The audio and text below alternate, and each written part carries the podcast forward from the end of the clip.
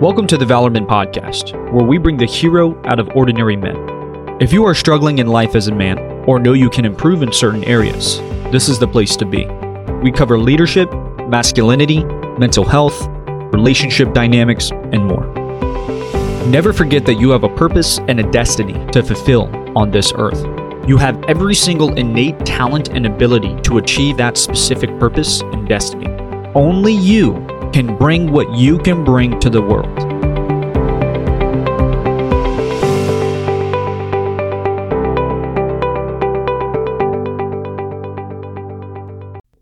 Hello, welcome to the Valorman Podcast. Today we are going to be talking about things that make relationships win.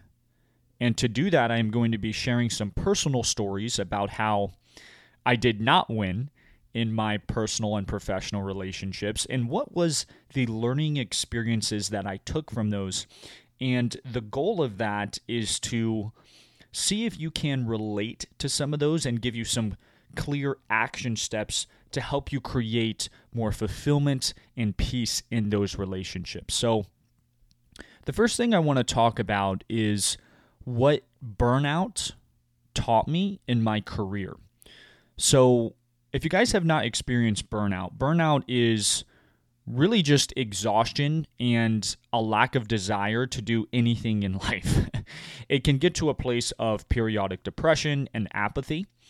And it's actually an extremely common thing in the workplace that I don't think enough people are talking about. And why it happened for me is I would work and work and work some more until eventually I would burn myself out. And I didn't really notice this pattern until I saw how it was negatively impacting my health and relationships. I discovered the problem I had came down to two things. One was the core belief that I had, and the other was skills that I had not developed yet. On the belief side, it was the belief that my worth and value came from my performance and results. And that belief caused me to need validation from my boss and colleagues to feel good about myself, to feel like I was bringing value to the role. And I would do everything I possibly could to get validation. And if I didn't get it, well, I felt worthless. The problem that I had on the skill level was that I did not know how to communicate my wants and needs in a professional setting. I would never say no. I would take on projects that put me way over my bandwidth. And this actually ended up in getting me the exact opposite of what I wanted in the job, which was to look like a great employee. so my quality of work became bad because I had way too much to do at once it wasn't until I started setting healthy boundaries and separating my worth from my performance that everything changed. And ironically, when I did these things, my results and performance got even better with less anxiety and stress. And that is what we're going to dive a little bit deeper in. And how I was able to bring about these belief changes and skills. And really and truly, when we're talking about belief, I mean, I had to, as I said earlier, get to a place where I had been suffering so much in my health and in my overall wellness before I decided to finally make a change and, and really dive in internally to see what was going on here. Because before growing up, I had always been really good at achievement, um, you know, one of the best at at things that I did. And because of that, I put my identity in my performance. I put my identity in my results. But the problem with that was when I wasn't performing and getting results, I felt worthless and I had periods of depression and anxiety. I put my happiness in the things that I did as a man, the things that I accomplished as a man. And so as I started to go internal, I started to really just ask myself questions and where did this belief set come from? Um, And I noticed that it was the pressure that I had growing up with dad being really successful, being a motivational speaker, also some of my religious background as well, um, taking in some legalistic messages, trying to perform for God, um, me interpret, interpreting uh, the Bible wrong as well was a, a big factor of it. And also, even just in the hustle culture, taking in the message that, you know, your worth and your value is from how hard you work and your ability not to quit at something and stay persistent and resilient in it. And I've talked about this multiple times in that it really comes down to alignment over hustle first. Because when you align to your highest values and your and your natural strengths, resilience, grit, confidence, everything you're really seeking comes more naturally. The worst thing that you could do is stay resilient and stay in a place that you don't actually want to be just for the sake of not quitting or for the sake of pleasing somebody else outside of yourself. And that's what I did majority of my life and that's why I struggled with periodic depression and burnout in my career and anxiety. And so I had to do that deep internal work and tap into my heart space, my emotions that I had repressed to really discover these things.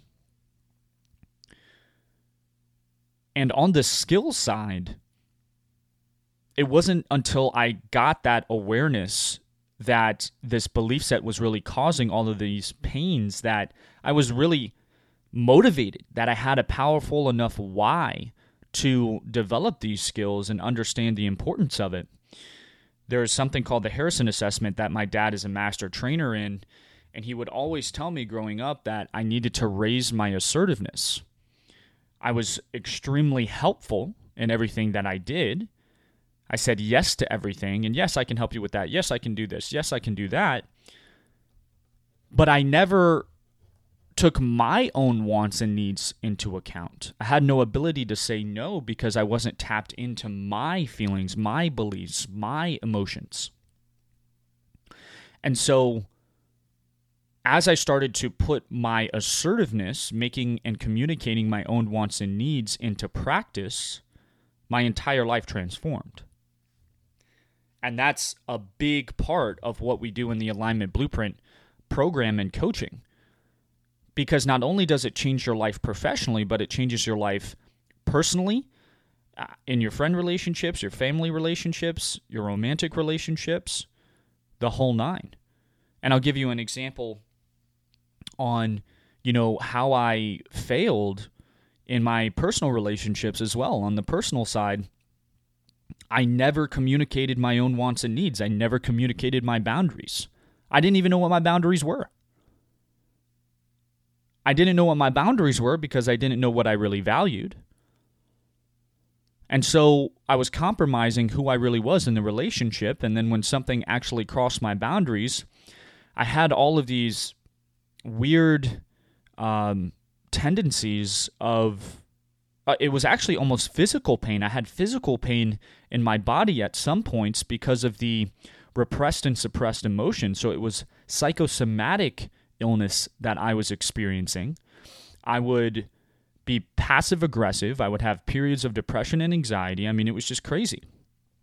And all of that was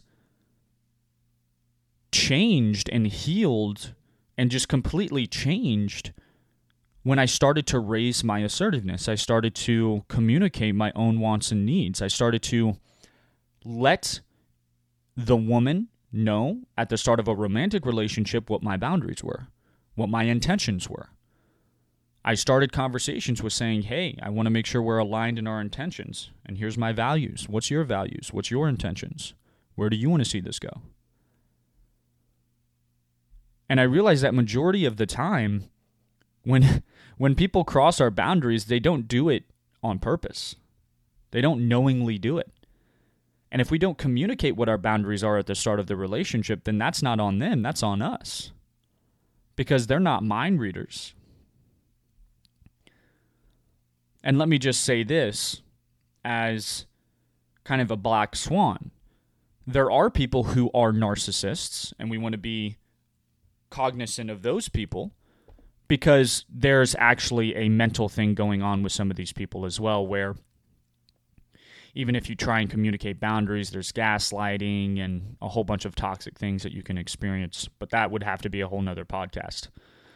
So just be mindful of that, that um, if somebody is narcissistic or has narcissistic personality disorder, there's the overt, the covert, the rescue narcissist, then it's going to be very difficult to be in a relationship with that type of person, unfortunately. And we want to be aware of that. But I say all of what I have said today on this podcast, and I share these stories with you to really stress the importance and the power of shifting your belief from what you do and what you don't do to being whole simply because you are human and you exist and that makes you divine that makes you someone that is made my personal belief in the image of God. So I am not defined by what I do and don't do. I'm defined by my existence in him my eternal existence in him. And if you don't want to go that route, you're far more, even just if you want to not take the spiritual approach with that and you want to just take more of a logical approach, you just have to ask yourself are you only what you do and don't do? Are you only your sexuality? Are you only the color of your skin? Are you only what you possess and what you achieve and how much money you have? No, right? You're you're much more than that. I would consider you to be a divine and whole being, regardless of what you do. The core authentic expression of who you are is divine. And then on top of that, the skill of communicating your own wants and own ne- and your own needs. The importance of tapping into your values, tapping into your heart space to be to being able to live from that divinity, from that authentic expression of who you are. It's a super powerful thing and it transforms your life and really allows you to experience the beauty of you and everything that you do. If you want to have a personalized action plan for how to do this, I'm offering that right now. And if you've listened to the end of this podcast and you're interested in doing an alignment briefing, I will actually help you create a career and relationship action plan. We'll, we will help you have these conversations that you may have to have. We will help you identify some of your boundaries and some of your core desires and some of your actual beliefs. If that interests you, there's going to be a link below. And that's what we do at Valorman. The whole goal of Valorman is to help men align with their values and natural strengths so they can live confident, meaningful, and successful lives built on what they love to do. So they can have relationships that support and believe in them. In them and who they really are. If that interests you, there'll be a link below, and I'll see you on the next podcast.